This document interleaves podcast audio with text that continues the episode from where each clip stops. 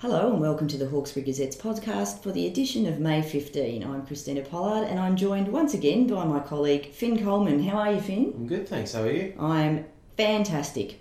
Well, Saturday's the big day, folks. For those who haven't voted yet, get to the polls from 8am to 6pm and vote for one of the five candidates standing, standing sorry, for the seat of Macquarie, and of course for the many, many candidates standing for election to the Senate. So, ahead of Saturday's poll, we're talking to Liberal candidate for Macquarie, Sarah Richards, today. Welcome, Sarah. Thank you very much. Happy to be here. Wonderful.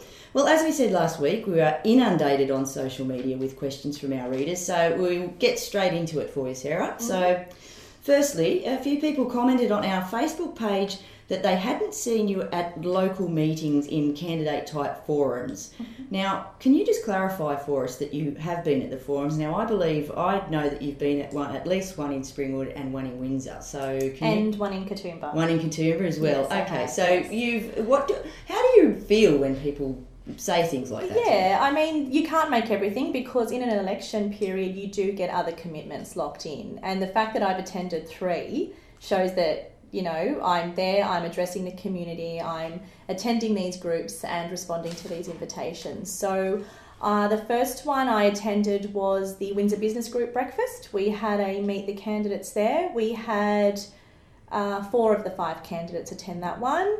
Uh, the second one was the Chamber of Commerce uh, group at the Blue Mountains. All five candidates attended that one, and that was run really well and professionally. It was a good night.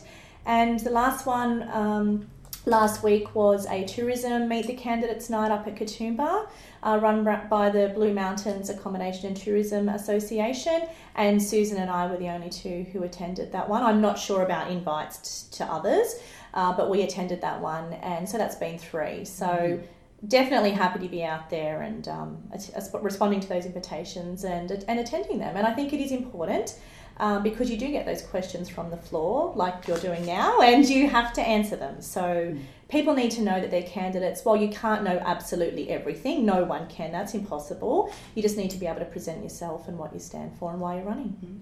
Wonderful. Okay, so let's talk locally. And mm. a lot of these questions uh, our listeners would have heard put to Susan Templeman as well. So people were asking both parties, which I think is, is very fair. So let's face some of those questions. So Simon asked about uh, you know the need to have another river crossing. Both Liberal and Labor agree on that. Could you please explain your vision to best alleviate the traffic chaos at North Richmond and Richmond that commuters daily suffer with? Well, I was very pleased to come out with the announcement of $200 uh, towards that third crossing of the Hawkesbury River. Now, there's been um, advocacy from both sides on that uh, for years, uh, intense advocacy from the Liberals, and uh, I've been a councillor, as you would know, for two and a half years, where I was fortunate enough last year to make an announcement with the State Treasurer uh, towards the biz funding for the business case for that third crossing. So I have been pushing that issue for a long time. Um, when I got the federal um, candidacy, I then could take that issue to um, the ministers and the government for federal funding because the project is going to be project managed and built by the state government, as you all know, the mm. RMS. Um, so they'll be doing that, but they didn't have enough funding to be able to for the whole project. Um, hence, why I put a um, proposition forward to many ministers and said we need that money for that crossing and to announce that $200 million locked into last the budget just announced by the federal government it's not an election commitment it's locked into the budget um, was fantastic so um, when you ask for my vision of where it's going to go, which would be the next question, yeah. everybody's lips. It yeah. is, and everyone who stops me in the street asks me where's the bridge going to go, and I can't answer that because um, the one lesson we learned through the corridors process last year was to consult the community um, in these sorts of things. And I know that governments aim to do that in everything they do, but you know that was a significant um, issue where we said, right, we'll speak to the locals first. So the RMS is currently doing stakeholder engagement. A lot of people have already met with RMS representatives and given their vision. So they what they think as a local where it should go. Now, um, I doubt any of us here at Bridge Engineers. So I can't go in this room, so I can't go out and say, hey, it's going here, hey, it's going there, because that involves um, land acquisition. And you can't just go and say, I want to require this person's land and that's where it's going to go because that's where you get hysteria and confusion. Do we So- need a one in one hundred year bridge? Is that what you would? the aim is to be flood resilient. I know there's various options of that with the RMS. I'm looking forward to their. I'm going to be having a briefing with them myself um, in June, and so will a state member. And I'm looking forward to seeing what options they have at that point, and then what options we're going to put forward to the community. Um, but there is an investigation area that they're showing when they're doing stakeholder engagements, which is around the current bridge. Like there's an investigation area. So as I said, there's always sensitive issues with land acquisition and all that sort of thing. So I'm not going to preempt any of that. I'll wait till I have my briefing and then uh, we see what they come up with in terms of options. hmm Interesting. Mm. So, just onto the subject of PFAS contamination, then, Yeah. um, particularly in light of the Richmond RAAF issue, Jennifer asked, uh, "What are you doing for the PFAS contamination victims in your area? What are your federal policies going to be about the whole matter?" Mm-hmm. Um, and Pete as well asked, "Will you fully support retired and serving RAAF firefighters that were exposed to PFAS Mm-hmm. and other known toxic chemicals during their service careers and are now being, he says, abandoned by the Department of Veteran Affairs?" How would you respond to that? What's the Yeah, there's a lot in that, Mm. um, in that question and that statement. Uh, uh, in my role as a councillor, we've been uh, privy to having briefings um, by the people who are employed by the Department of Defence to do the certain investigations into PFAS in um, multiple bases, RAAF bases or Air Force bases um, around Australia. Mm. Um, I know that Richmond is not one of the most significant ones in the country. I think Williamstown. Williamstown, I think Williamstown, Oakey as yeah, well. Right. Um, and I used to live just outside Oakey actually when I was younger for a year while Dad uh, worked at the Oakey base. Mm. Um, so, but I do know that there's a lot of um, testing has been going on through our consultation, uh, through our briefings with uh, those workers. Um, they've done a lot of testing on water, on the soil, and all those sorts of things. Um, on the 16th of April, they did operate a drop in, uh, public drop in meeting for anyone who was concerned with that. Um, I think that was in Windsor, I think it Mm. was. Um, so they do have a management area uh, area management plan for that.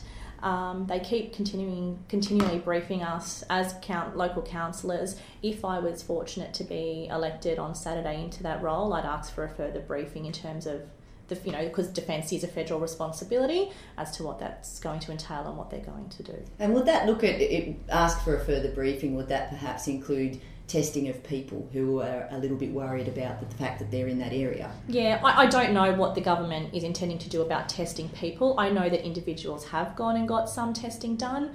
Um, as I said, I know they've tested soil, water, animals, eggs. They've tested those sorts of things. Um, so yeah, if I was elected as the federal member, I'd definitely make that a priority to um, you know get up to speed with exactly where it all is and what they're intending to do moving forward for the Hawkesbury. Great. Now, to services for people with disabilities, and Sean has asked both major party candidates um, how are either of your parties going to help people with disabilities through funding, and what about the Disability, disability Employment Service? A review into how they run and work for the client inside of the DES provider. Yeah, well, two issues there with the yeah, NDIS and the DES. Um, in terms of the DES, um, everybody wants to make sure that those with a disability have access to some level of employment. I mean, uh, not only does it benefit them financially, but their social skills, uh, social sorry, ability to be out there, Mm. um, networking with people, being a part of the community, not letting their disability get in the way of Mm. those normal things that um, we can all do. So, definitely would be a supporter of, um, of all of that and making sure that it was a viable system. In terms of the NDIS, I was very fortunate to have Minister Fletcher out here last week. Now, we held an NDIS roundtable with um, some parents. I've had a very strong advocate um, been pushing me uh, about the NDIS uh, because of her daughter, and she, uh, I said to her, "Look, how about I get the minister out? Um, if you can grab some other uh, mothers or parents to come and join us." I did not want providers in that room. I only wanted parents or carers. Um, and that was a very emotional hour. Mm. Um, and Hearing the stories and hear, sorry, hearing the stories, and not just stories, but that's their lives. Mm. And um, we didn't want that publicised. They- they're not publicity things; they're Mm. done because they're genuine. And when I walked the minister out to his car, he said that was one of the most uh, difficult roundtables he's ever conducted. Um, in terms of what he listened to. Um, he has then he told me that he would get his staff to personally make contact with everyone there and get uh, look into the situations on why they weren't getting the equipment or the funding that they needed. And he's actually done that. And I have had those people come up to me and say, "Oh my God." Um, we've actually had the minister get in contact with us. They're looking at our plans, they're looking at our equipment needs. But uh, looking at the whole NDIS, yes, it has to be more than a minister coming and listening to stories and then therefore acting. So, um, over the next half uh, five years, a half a million Australians are anticipated to be on the NDIS. So the NDIA has to work. It Mm. absolutely has to work. Um, What do you say to the people that, uh, who are talking about the, the budget and the fact that it was using money from the NDIS to, you know, boost other parts of the budget? Have you had people talking to you about that? I have, but the NDIS is a demand driven um, as, uh, aspect of the budget. So while you can uh, project what you're going to spend on it, it actually comes down to what. Um, people, well, what they get for their plans at the end of the day. So that 1.6 billion that Labor was out there saying was cut from the NDIS budget, it was not cut from the NDI budget. It's because that's what it actually came in. It came in under the projection. So therefore, if you come in under the projection, that money therefore goes um, to other things Back into and back into other stuff. But what didn't get said through of all of that is, from my understanding, um, the hospital um, budget. Um, came in over projection. So the government topped up that as to what it needed to be. So that's what happens in budgets. You make projections or estimates, and then when the realities come in, just like when you run a small business, you have projections or estimates moving forward. The actuals become another thing, and then you put money into other areas. So it wasn't cut, but it came in under the what was allocated for it. So Are you That's worried the then that if, if, if you know, as you said, Australians are continuing to need the NDIS, there's going to be increasing numbers, that you'll then need to dip into other money to, to help support that? Well, the government's given a commitment that it will be fully funded, and I think that that is a bipartisan commitment that both parties are committed to ensuring that they get it right. And whether we are elected to government again on Saturday and Minister Fletcher continues in that role, um, I think he's doing a really good job. He's there saying, hey, there are parts we need to fix, but it's let's get our hands dirty and fix it. Um, or if Labor gets in, um, after Saturday, you know, you're going to get a whole new minister and a whole new ministry and all that sort of thing. So I just hope that no matter what, it's it's a priority. I know it is a priority under a, a coalition government, but um, I hope that Labor, if, if they get in, which of course I don't hope that happens for our nation. um, yeah, but I think it, it is a priority. No one's saying it's perfect, but everyone's committed to fixing it and making sure it works. Let's go to Sydney Second Airport, um, which has been a big, it's a big issue, I think, in, in sort of the, the upper mountains area. Um, Janelle has asked that, um, and it is a, a reasonably long question. Recently released independent noise study for Western Sydney Airport revealed that aircraft noise levels will be significantly higher over Western Sydney and the Blue Mountains than the EIS predicts. The report also reveals that the altitude of aircraft over Western Sydney will be significantly more than the EIS indicates. Earth moving works are currently taking place, obviously, on the side of the Western Sydney Airport at Badgerys Creek. Do you think all work should stop on Western Sydney Airport until the federal coalition government and federal Labor provide a satisfactory response to the independent noise study? Um, and then Linda additionally wants to know what's your position on the airport? Uh, what will you do to stop it, obviously, if you're against it? And what will you do to stop 24 7 aircraft noise over the Blue Mountains and surrounding World Heritage areas? Wow. So, firstly, I know, very long questions. So, I guess, Yeah. first of all, let's address the first bit. So, Yes. um, do you think that work should stop until both the Coalition and Labor provide a satisfactory response to the independent noise study? I haven't. In that question, um, it doesn't reference which study it is. So I am not privy to have been. I have read that um, study or that information. So it's a little hard to say what their levels are compared to what the previous um, reports have been. So that is difficult. Um, to answer the main part of that question, though, um, yes, I do support um, the Western Sydney Airport, and I think that I've said that multiple times on the record. Um, I certainly support the government's um, position on that. Uh, I believe that it there are so many benefits to that airport, but I'm also very aware that there are community concerns. So, um, what I've said moving forward is that that airport is going to bring um, so many jobs to our area, and it's not just the airport itself; it's what's around it. And um, I've been to um, workshops where they've shown the um, the, the, trade centre, that's international trade centre, coming to um, the Western Sydney Airport, to educational precincts, to um, other big companies wanting to come in that area. It's going to be a, a massive jobs precinct. And through the Greater Sydney Commission, that has um, basically put Sydney into three parts, we are the Western Parkland City. Um, the aim for that is to have a 30 minute city, and so the amount of jobs um, that will be within that 30 minute time frame for the Blue Mountains and Hawkesbury part of Macquarie um, will definitely be a benefit. And a uh, 30 minute city, I think that we just need to explain, is somewhere where you can get from your home to your to, job mm-hmm. within 30 minutes. Correct. So 30 minutes from home to work. So less time on the roads, more times with your families.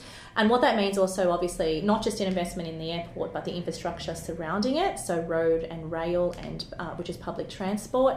Um, the government has said that they want to make sure that infrastructure is put in place first.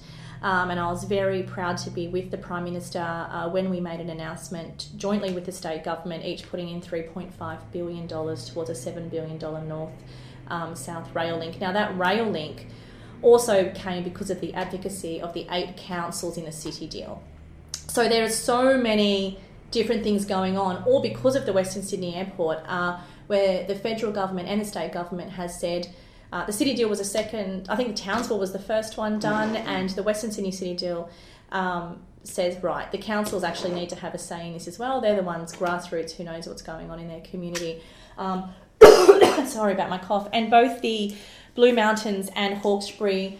I know the Hawkesbury Council got, I think it was about 18 million, and mm. the Blue Mountains was roughly the same out of that.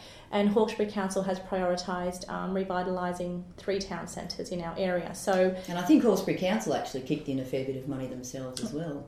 I think they may have, mm. but um, I, we're waiting to hear back from the Town Centre Revitalisation Committee mm. as well, um, which has had public input as well um, as to what that's going to involve. But it's the town centres of Richmond, Windsor, and South Windsor. Yes.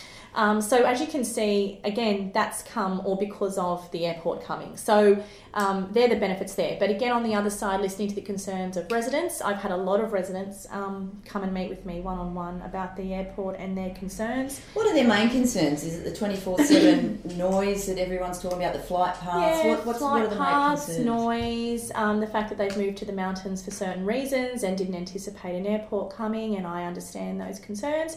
Um, it's not slated that flight paths will be put on the table till 2024. Mm. So in that time, um, there is a community consultation group that will talk to residents, and I would love to be part of that, whether I'm elected or not.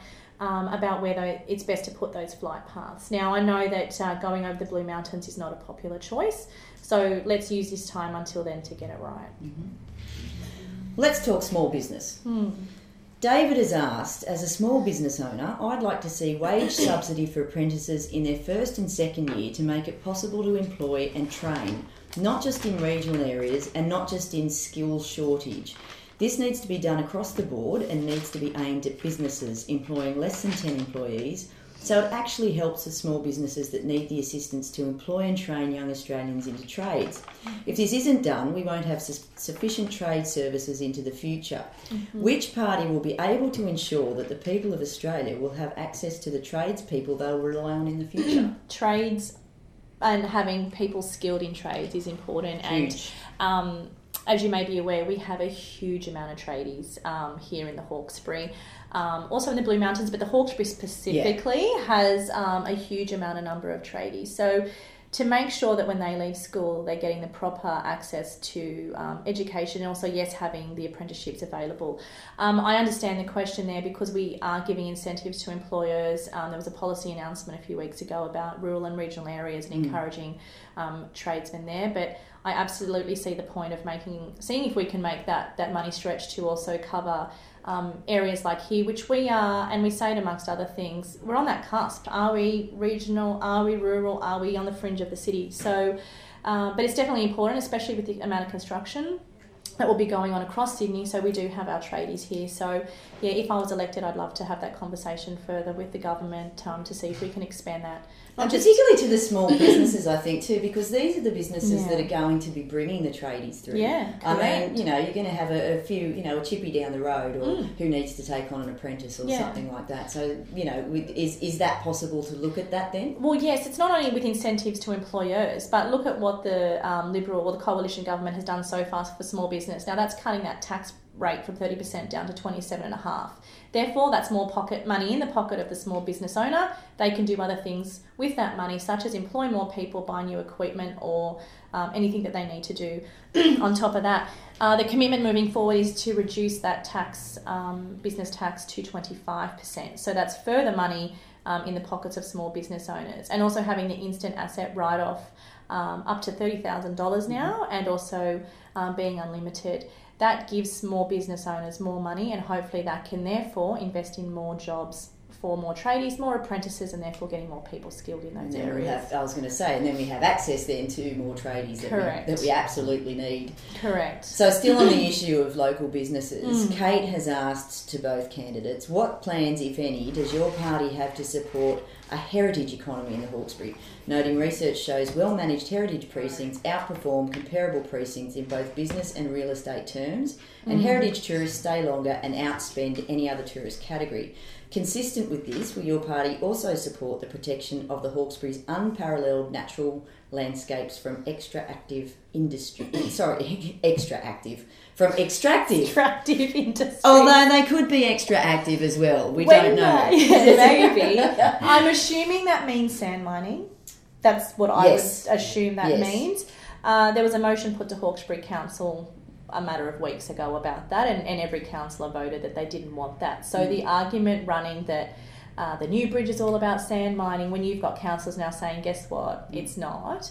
Um, is where we need to stop in our community having those um, arguments of hysteria going out there when there's just no um, truth to the matter. So that's been done and that's been publicly voted on. So Mm. that's that's out there on the public record. And what about the heritage economy then? Heritage economy is an interesting one. Now, I when I, I, I thought that's an interesting concept, and when I was at a tourism uh, committee, uh, tourism um, uh, conference, Mm. um, I heard a Labor state shadow minister, and I can't remember his name. I'm sorry, actually talk about a twilight economy, and I'm thinking, where are we getting all these names of different economies? Because shouldn't we just be looking at tourism as as one big whole, but also understanding there's obviously elements in that, Mm. but But are they all addition economies or are they just one big and uh, economy? And as people may know, I've sat on um, Dominic Perrottet's $3 million Mm.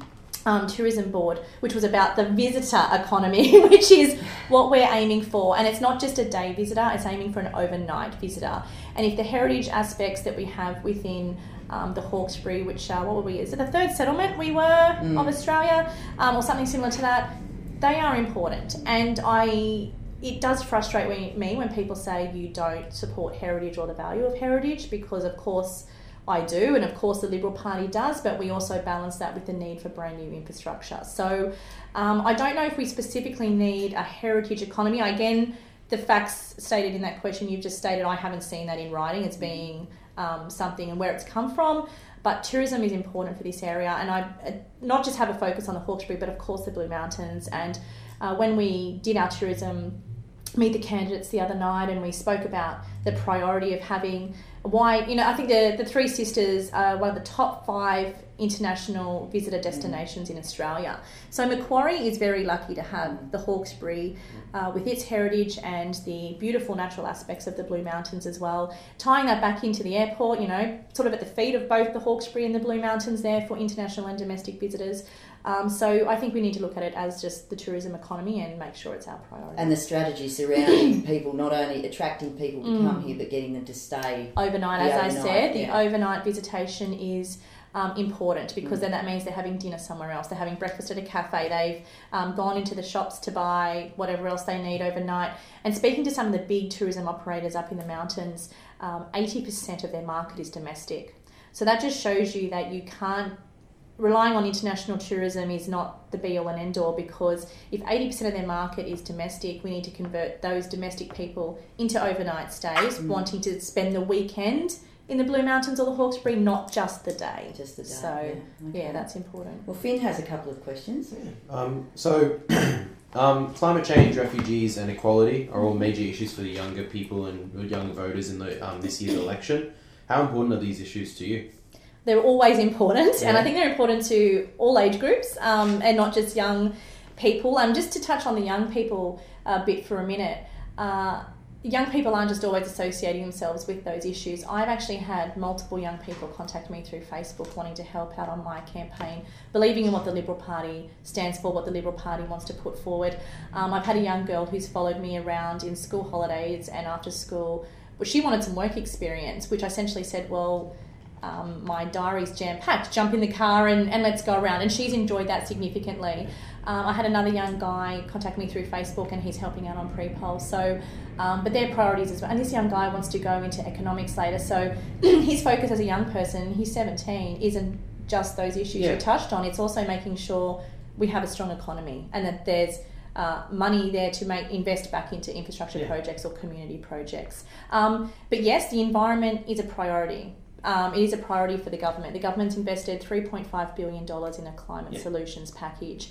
Um, in addition to that, I was with the Environment Minister Melissa Price and our candidate for Lindsay, Melissa McIntosh, where we did an announcement a few weeks ago where every electorate in Australia will be able to access $150,000 each. Well, community groups, grassroots groups can put in for grants up to $150,000 as in that group um, for grassroots environmental projects that they say, hey, there's an issue here on the riverbank, you know, we need to do some more tree planting, we need $5,000, they can put in for that grant. Um, so it is a priority, the environment. Yeah. Um, it's to for people to say that the Liberal Party isn't making that a priority um, is fundamentally wrong. Um, we are looking into renewables. Um, obviously, we have um, those sorts of targets as well. Uh, to make sure that um, there's renewable energy um, around as well. But we also need to make sure that we have access to energy uh, that is reliable and affordable. And as the Liberal Party stands moving forward, that any targets aren't going to hurt the hip pocket of Australian families, they're going to be done um, in a way that families will be able to still afford to pay their electricity bills and also make sure that it's reliable. Yeah. Um, so, what, what sort of things with uh, specifically to the Macquarie electorates do you see happening in the, if, if the Liberal government is re-elected? The bridge? Either the coalition. Oh, Oh, do you I mean- I mean, oh. within, within, um, within climate change and like within that sort of um, energy wise and that, that that sort of work. Well, as I said, that package that we announced where each electorate gets the $150,000 um, was a Yeah. really big key thing. So if I'm elected, I can then go out to our local environmental groups and say, hey, there's this money now available.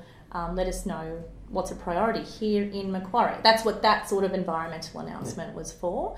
Um, and then they can let, let us know Yeah. about that. Um, and just back to the young vote, um, you you mentioned like okay, they're not only in those small the, those issues that I mentioned. Mm. They that they've just been proven to be the ones that most across Australia, most young people are interested in.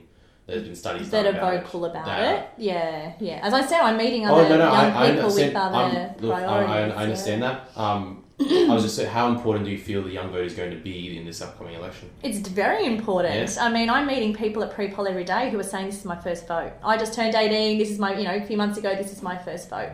Um, and allowing them to have a voice is part of our democracy. And but you know what's also important is the older vote as well, Yeah. and the um, the taxes that the Labor Party are trying to bring in um, that will hurt people who have um, spent their life saving under a certain you know set of legislation um, for their retirement. And so that older vote is going to be extremely important as well. But so is the younger vote and, and the future that they see for Australia. Absolutely.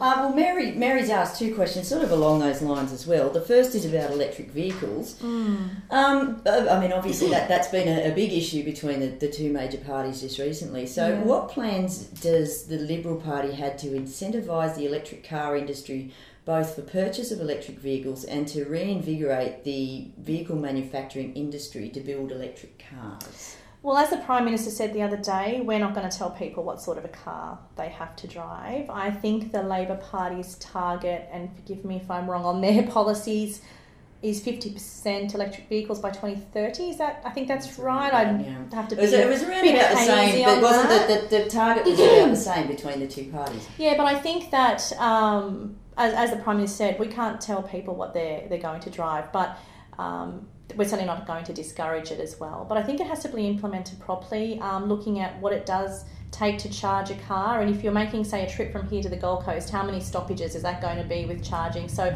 again, I'm no expert on electric vehicle technology, way out of my uh, knowledge area there. Um, But would you would you would a liberal government look at in providing incentives well, to encourage this industry? I think that that um, again, I'd have to, if I'm elected, that's something that we'd have to talk about. But I don't see anything wrong in that. But I, they're, they're very they are expensive electric vehicles. Let's be honest. You know they're um, Surely, the more people buy them, the more that they'd come down. Yeah, but there's no, as you, the second part of your question, there's no manufacturing of them at this point in time in Australia. So, um, Do we make cars at all in Australia anymore? I. I, don't know whether we that, actually make yeah, that at all. broader manufacturing um, issue is important for um, Mm. what, whoever the government is moving forward because again that's about building more jobs in Jobs. Australia so um, all those sorts of things are important and we do want to keep jobs here and, and not see them all going offshore The second part of Mary's question actually has to do with asylum seekers.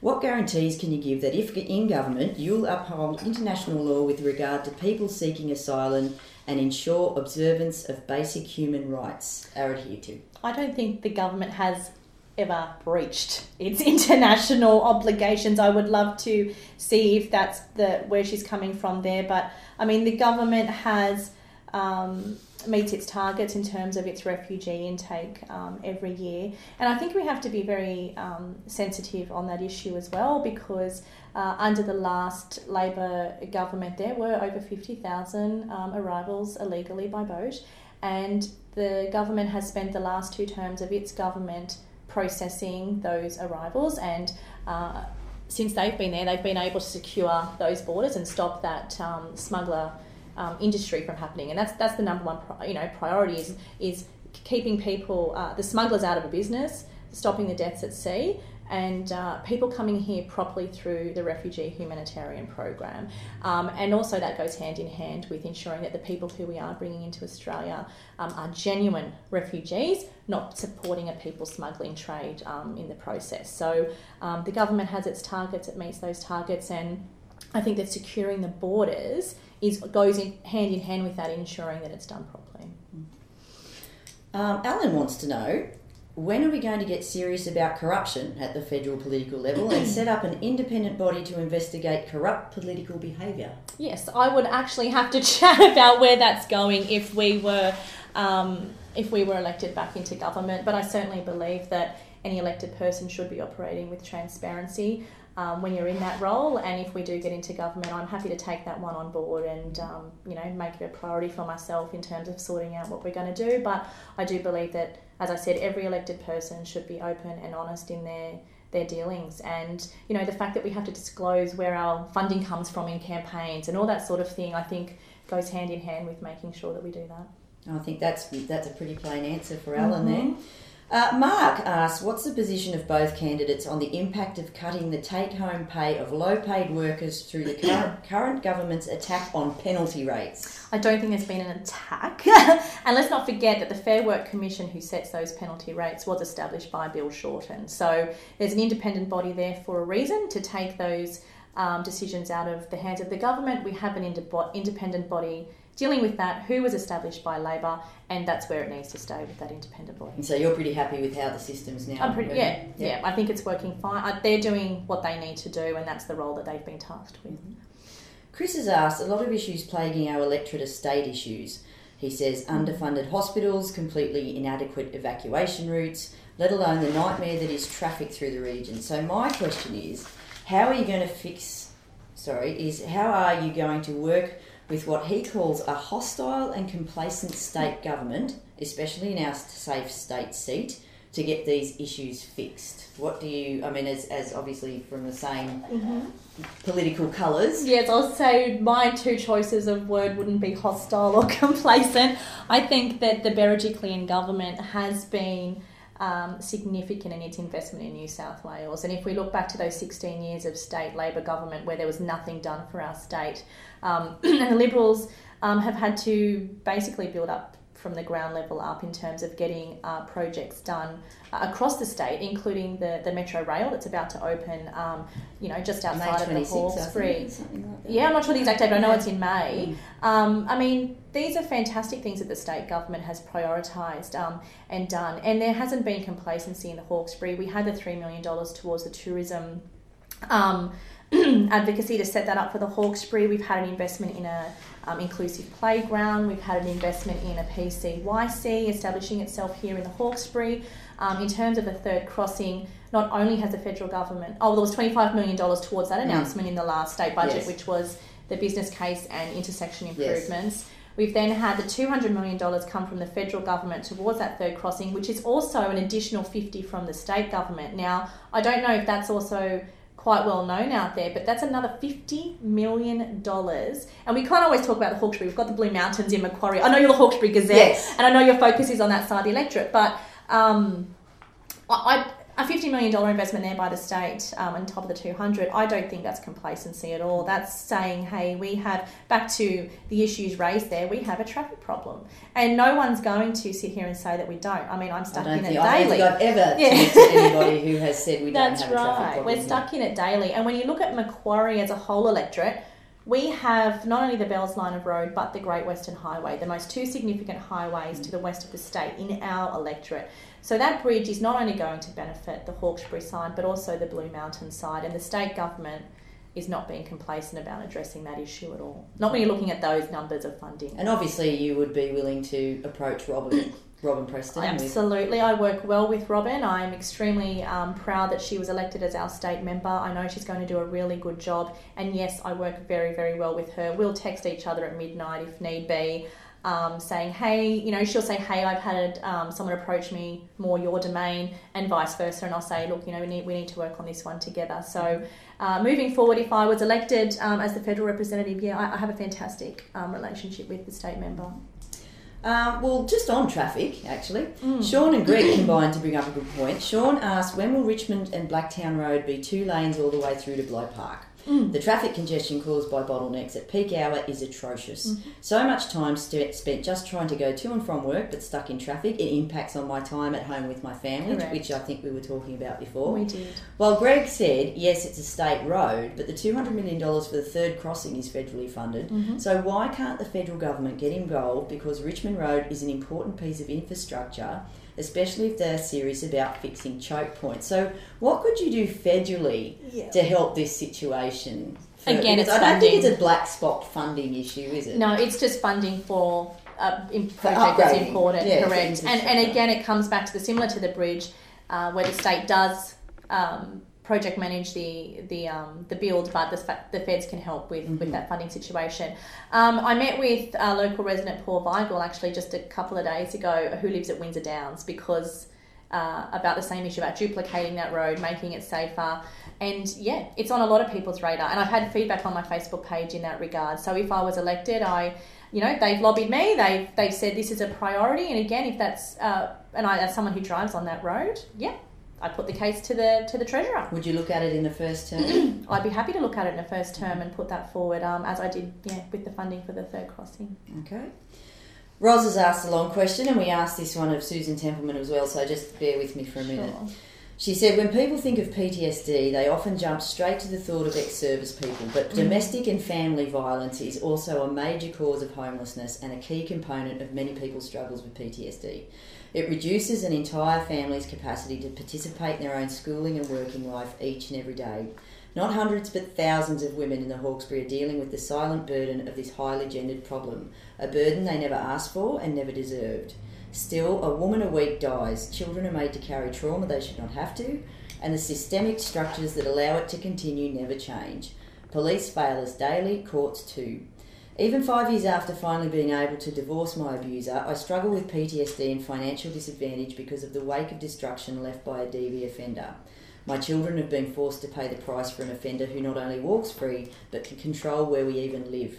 Children are court ordered to visit their abusers. In what other area of law is this okay?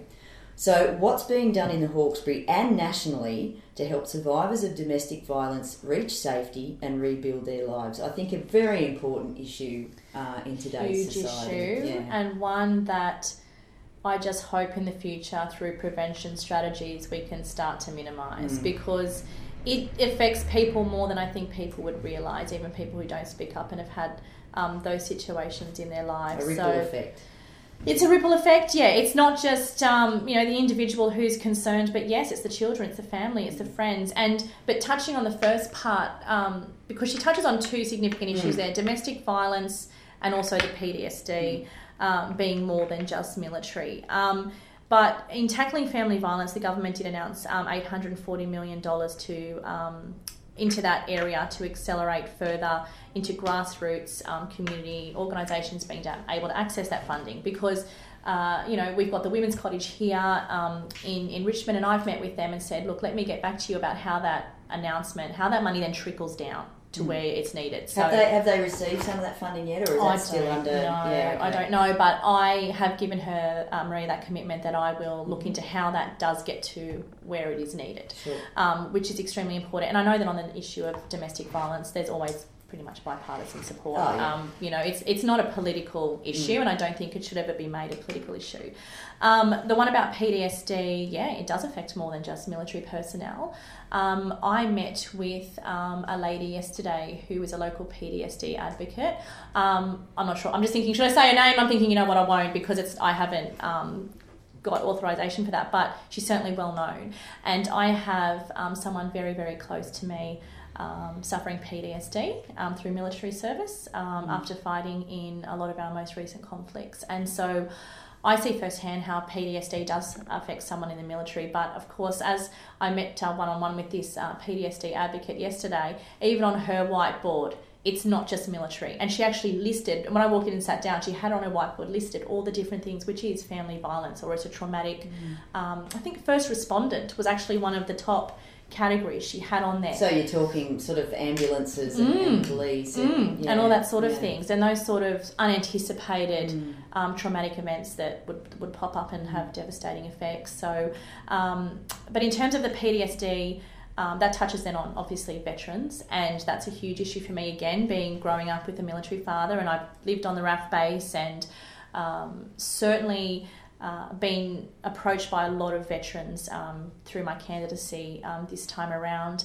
Uh, met with a veteran on the weekend who's um, done a program to try and make the whole DVA process um, simpler.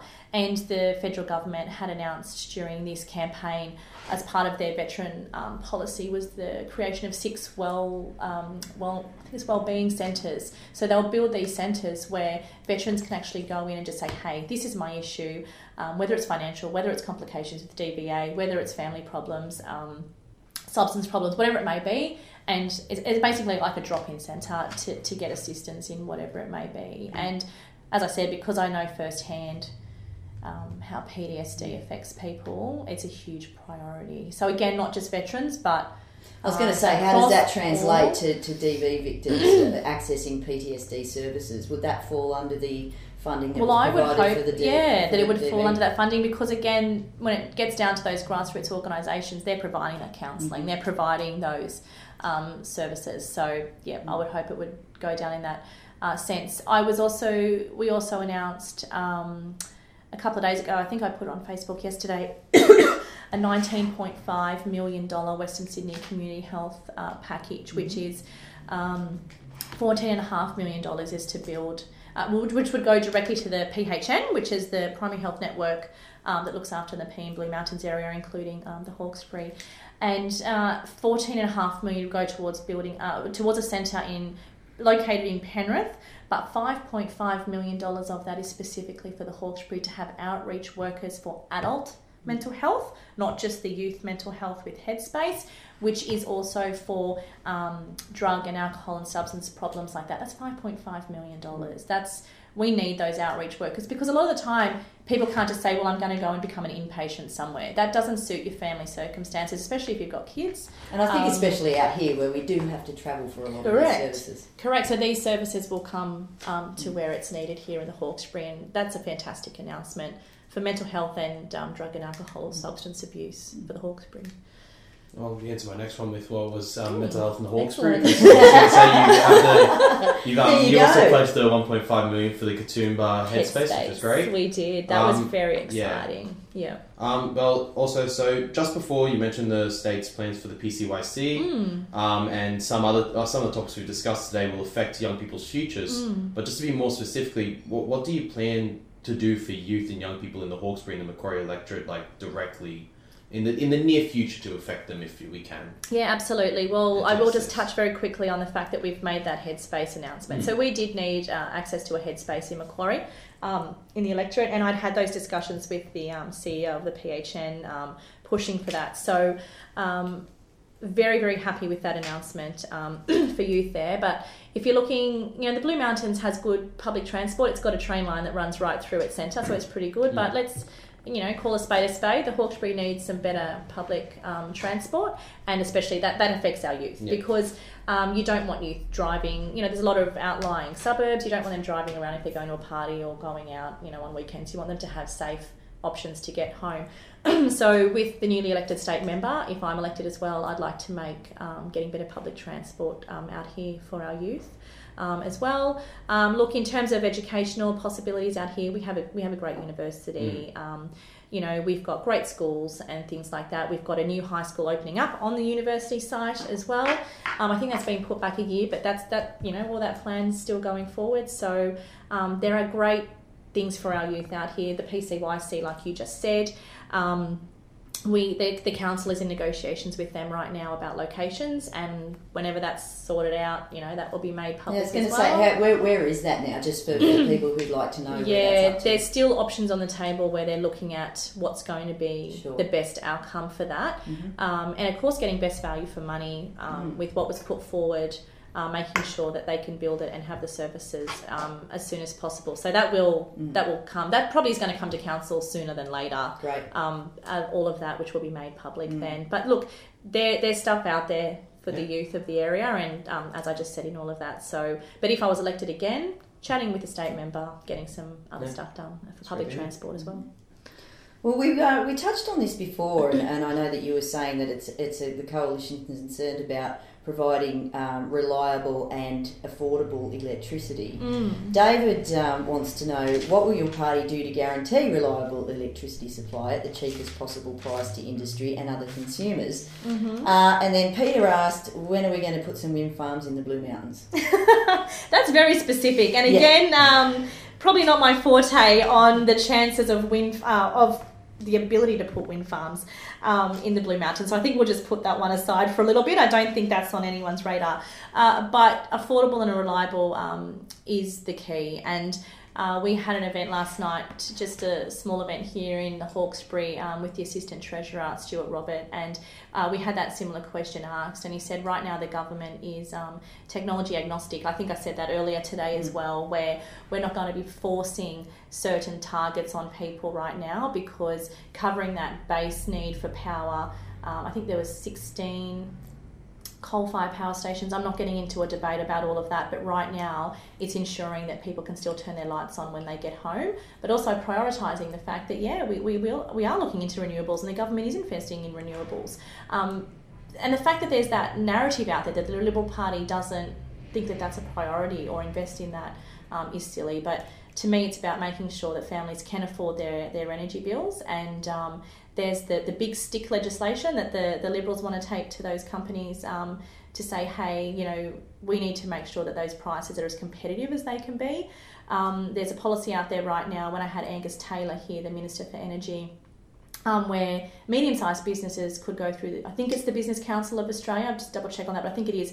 And they could say, "Hey, I'm having issues with my electricity bills," and they would come in, funded by the federal government, and say, "Look, let's look at your energy usage. Which company is going to be best for you?" So the government is investing in strategies. Um, Is know, it difficult all though to? I mean, you know, you brought up the fact that there is this perception out there that the, the Liberal Party is somehow against um, but you know, encouraging the renewable sector. Mm. Um, uh, what what do you say to people to, to try and counteract that? Then it, it's, it's all very well saying, oh, well, that's that's not true, but how do you then argue against that? Yeah, well, there's record investment in renewable energy um, generation with $25 billion slated to occur over the next few years. So there's currently 2.1 million households in Australia with solar power. So if with those, you know, numbers and those statistics, you can't say that it's not important to the coalition because they're out there and they're investing in that. It's it's there in black and white. Mm. You know, it's, it's getting that message across, I guess. It's it's a it's a um, convenient argument, I think, for the opposing parties to to say that they're not, and I think it, it helps where they want to go as a party, but it's certainly not. It's it's not the entire truth. Yeah. And so well, we're actually up to our, our last question now. June has asked to, to both candidates why do the elderly, after being assessed for their My Aged Care packages, hmm. have to wait over 12 months to receive their packages? Some elderly have passed while waiting for their package. And then she also added in this district we have 3,000 First Nation peoples who want the answer to the request, which was made after the conference held in 2017, known as the Heart of the Nation Uluru, held at Uluru. The request was for recognition in the Australian Constitution for all First Nation peoples. The Prime Minister of the time, after attending the conference, stated it was too hard of a question at that time. Thank you. With respect, Auntie June. Thank you. So there's two there's two different questions in that. I think Yeah. the first of all is the My Age Care packages. the my age care, and if there is a wait, um, which she's indicated 12 months to coming through, I would actually like to contact her and say, if you can give me specific examples of those people, let's get them straight to the minister now. It's very hard to be given a time frame like that. Um, I would prefer to see who they are, why there's a delay in that, and then take it straight to the minister. And I mean, that is the the beauty of being a community advocate like this, or um, stepping up into a role where you're a candidate. You can get that direct access to the minister. So I would not that other people shouldn't be able to, but you become that go-to person for them. So yeah, I'd have to I'd contact her and say, hey, can you give me their details and let's look into why. Specific person has so a twelve you would month take wait. that on, give a commitment to take that. I would take that on. on, absolutely. Mhm. Um, I don't think, you know, or know that there's a 12 month wait across the board. So if she's encumbered, uh, encountered someone who's had that problem, let's chat and, and work that one Mm-hmm. And then out. what about the recognition for in the Australian Constitution for First Nation peoples? I know that this has been around for It's it's recognised for years. going on for a very, very, very Mm. long time. I actually had a chat to an individual this morning about that. And uh, I know that there's nothing on the table right now because, as anybody knows, to change the constitution, you need to do a referendum. Um, and I don't think there's the um, discussion going on right now at a national level to have that referendum. So, in moving forward, all as I would say is I would consult with as many people as I possibly could. Um, when I had my discussion with um, an individual this morning from that community, and I uh, posed that question, and I said, "What would you think would be an ideal way if that was moving forward?" Um, but they weren't quite sure how it would satisfy them. So I think as a nation, we'd have to have that topic if we were going to really put it out there to a referendum, because. Um, putting a refer- as you know, um, as we had with previous referendums before, it's not just asking a question; it's also saying Yes. this is the example that we want that you're voting on. This is exactly what it would look like, whether it's a preamble, whether it's an actual um, section of the constitution. And then, and then how a refer- refer- referendum works. The majority of people in the majority of There's states. so many well. unanswered There's- questions, there's and I don't think as a candidate, yeah, I'm not even. I mean, I'm not even an elected member, but as a candidate, I don't think I'd be committing anyone to any stance on that. But I'm saying if the discussion needs to be had, let's have that discussion. Mm-hmm. Okay.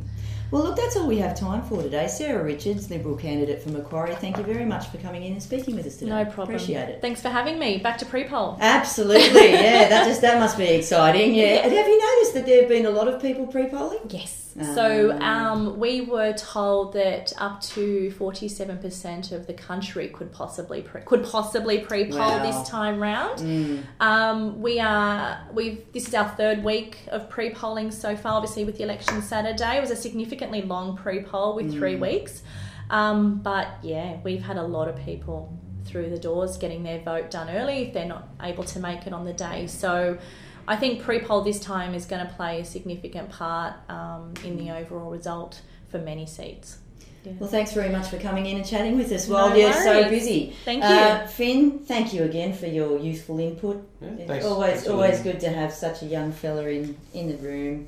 Folks, don't forget to vote on Saturday. Polls are open from 8am to 6pm, and for a full list of polling places, you can actually head to www.aec.gov.au and click on Where Can I Vote? I'm Christina Pollard. Thanks for joining us. We'll talk to you next time.